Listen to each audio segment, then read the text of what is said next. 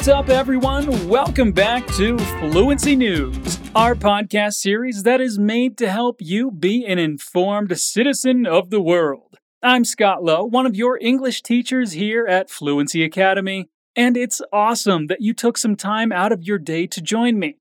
Try to stay with me till the end because every week we bring you the hottest news, of course, but we also add some comments in Portuguese so that you can develop your English skills and feel confident when talking to a native speaker.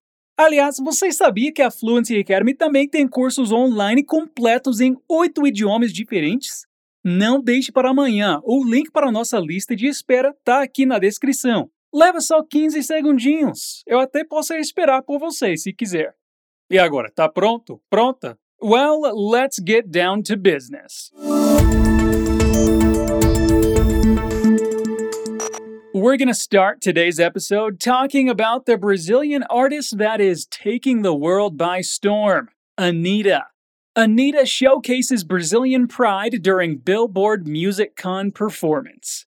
Superstar Anitta brought Rio to Las Vegas at Billboard's inaugural Music Con on Friday, May 13th at Area 15, ahead of her performance at the event. The Brazilian icon's energy was on display as she discussed her trailblazing Coachella performance, plans for retirement, her team's doubts about Envolver, and much more. And she apparently didn't have fun at all during her first week Coachella performance. The first week, I wasn't able to enjoy anything. I just wanted it to go amazing and exactly the way I wanted, Anitta explained. I just wanted to make sure it went perfectly. You want your country to feel they were well represented. That's how the Rio made singer described the pressures for her Coachella set. She wanted everything going according to plan, especially because she was the first female Brazilian solo artist to perform on the Coachella stage. And after the debut performance, she didn't go party. Instead, she went right back to her hotel to watch her set over and over again, saying that she was excitedly jumping on the couch thanks to how well it went. And speaking of firsts, Anitta also hit a few Billboard milestones. Everyone in Brazil said it felt like the World Cup for them. Anitta explained of her Coachella performance and Billboard spread as the first Brazilian to grace the cover. It's the first time of so many things for Brazilian people that I am managing to do with my work now. Everything that happens, my country just goes crazy. She also noted her explosive single, Envolver, which reached number one on Billboard's global chart and on Spotify's global list, making Anitta the first Brazilian artist to achieve both feats. The Brazilian superstar also walked the red carpet and handed over a trophy at the Billboard Music Awards on Sunday the 15th.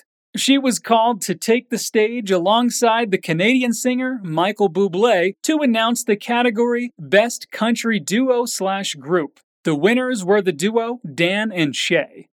The singer has recorded songs in her native Portuguese, Spanish, and most recently, English, with songs like Faking Love, Girl from Rio, and Boys Don't Cry, all of which she sang at MusicCon and at her Coachella performances. A palavra feat pode ser traduzida como façanha, proeza ou feito.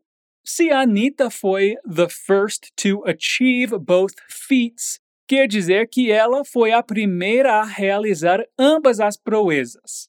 Podemos usar feat em outras frases como This building is a feat of architecture. Esse prédio é um feito, ou seja, um grande passo ou grande realização do ramo da arquitetura.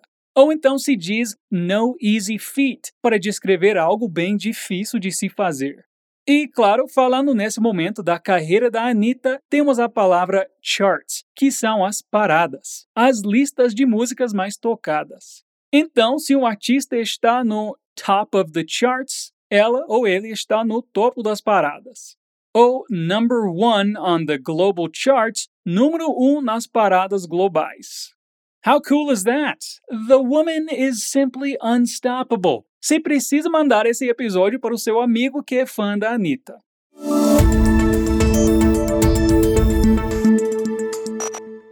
Moving on to the second headline for today, we've got some good news, or not so good. Shanghai declares zero COVID milestone, but residents cast doubt on reopening. Antes da gente começar essa nova notícia, deixa eu te contar um pouquinho mais sobre os nossos podcasts. Aqui nós temos um para cada uma das suas necessidades. Tem os Walk and Talks, que trabalham diálogos entre nativos. Um com explicações em português, o Essentials, e a versão 100% em inglês, o Level Up. Mas a gente também tem muitos outros focados em pronúncia, vocabulário, expressões, business e cultura. Então não deixe de conferir, porque fizemos com muito carinho para você conseguir inserir o inglês no seu dia a dia. Okay, so now let's talk about China. Shanghai officials on Tuesday said they had achieved zero COVID at the community level in what appeared to be a turning point in a severe and expensive campaign to tame an Omicron outbreak. But many residents remain skeptical the city will reopen anytime soon. Since China's leader vowed to endure with his zero COVID policy on May 5th, Shanghai authorities have taken increasingly hardline measures, canceling food deliveries in some neighborhoods, forcing residents who tested negative for COVID into government quarantine, and disinfecting their homes without consent.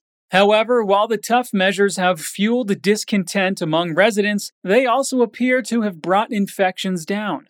Shanghai reported fewer than a thousand new cases on both Sunday and Monday, the first time under four figures since March 24th, according to the city's health commission. At a news conference Monday, Shanghai officials declared the outbreak to be under effective control, as 15 of the city's 16 districts had stopped the community spread of COVID. Officials said the city's reopening will come in three phases, with the goal of restoring life to normal and fully restarting factories in June. The reopening roadmap was met with skepticism by some Shanghai residents who have lost trust in the local government. When the local government announced a two stage lockdown in late March, it said it would last for only four days and promised daily supplies would be sufficient. But days turned into weeks, and many struggled to secure access to food and other daily necessities. On Chinese social media, some Shanghai residents said they were not allowed to go outside, despite their neighborhoods reporting no recent cases. Others lashed out at state media reports claiming life in the city is returning to normal. Meanwhile, an article on the website of the People's Daily featuring pictures purporting to show reopened restaurants, cafes, and supermarkets was lampooned. Although I'm not allowed to go out in Shanghai, I can feel a real sense of warmth from your fake news. Thank you, People's Daily, said one resident in a sarcastic social media post under a hashtag that loosely translates as The smell of cooking is coming back in Shanghai. Others expressed their ire for the People's Daily as well. The Shanghai described in their words is not the Shanghai I'm living in right now, one user said. But most of the negative comments had been deleted by Tuesday afternoon, apparently by China's internet censors. Você percebeu que, quando falamos que alguém disse algo, a estrutura da frase fica um pouco diferente? Quando relatamos algo que outra pessoa disse, temos uma estrutura chamada reported speech. No inglês, para passar adiante o que outra pessoa te disse, a gente usa um tempo verbal passado, anterior ao que a pessoa usou quando te contou o fato. Ué, mas como assim? Ó, oh, se a Maria te diz I need to go to the supermarket e você precisa contar isso para o João, você vai falar Maria said she needed to go to the supermarket.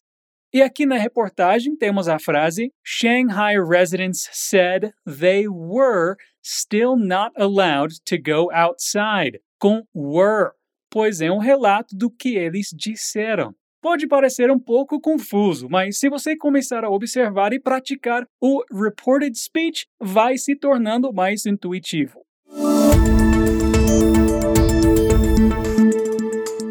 And for our last headline, let's talk Marvel. Yes, some really important news. Marvel fans are unhappy with She Hulk CGI.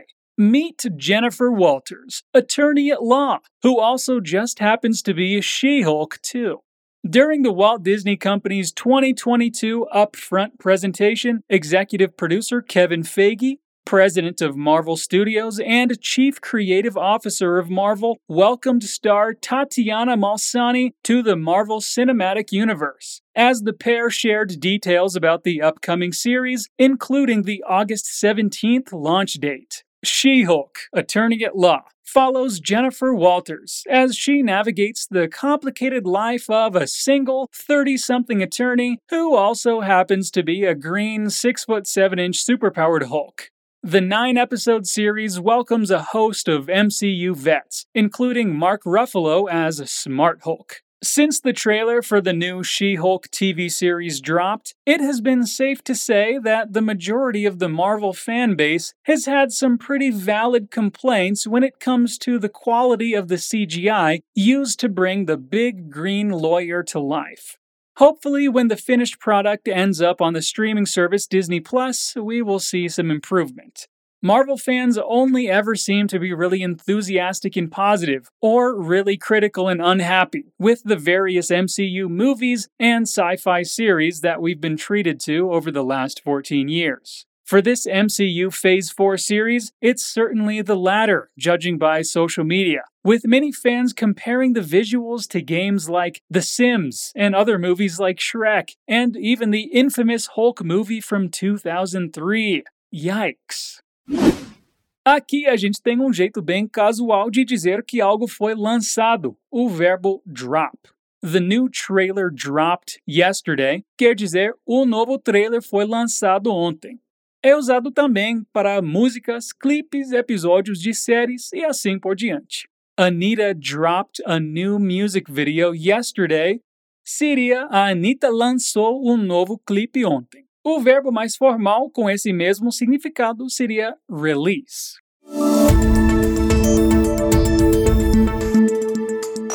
And it's with that story that we're ending today's episode, guys. There's a new episode of Fluency News every week, so don't forget to keep an eye out to stay informed about what's happening. Antes de eu terminar o episódio de hoje, deixa eu te fazer uma pergunta. Você gosta de estudar outros idiomas? Você pode tentar escutar esse mesmo episódio em espanhol, italiano, francês e até alemão. Não esquece de conferir depois, hein? E por último, mas não menos importante, você quer ter aulas aprofundadas comigo e com os outros professores da Fluency TV? Você pode se inscrever na lista de espera para as nossas próximas turmas de inglês, espanhol, francês, italiano, alemão, japonês, mandarim e coreano. Não fique de fora! Aperte o link na descrição desse episódio e faça sua inscrição 100% gratuita. Well, I'll see you soon. Peace!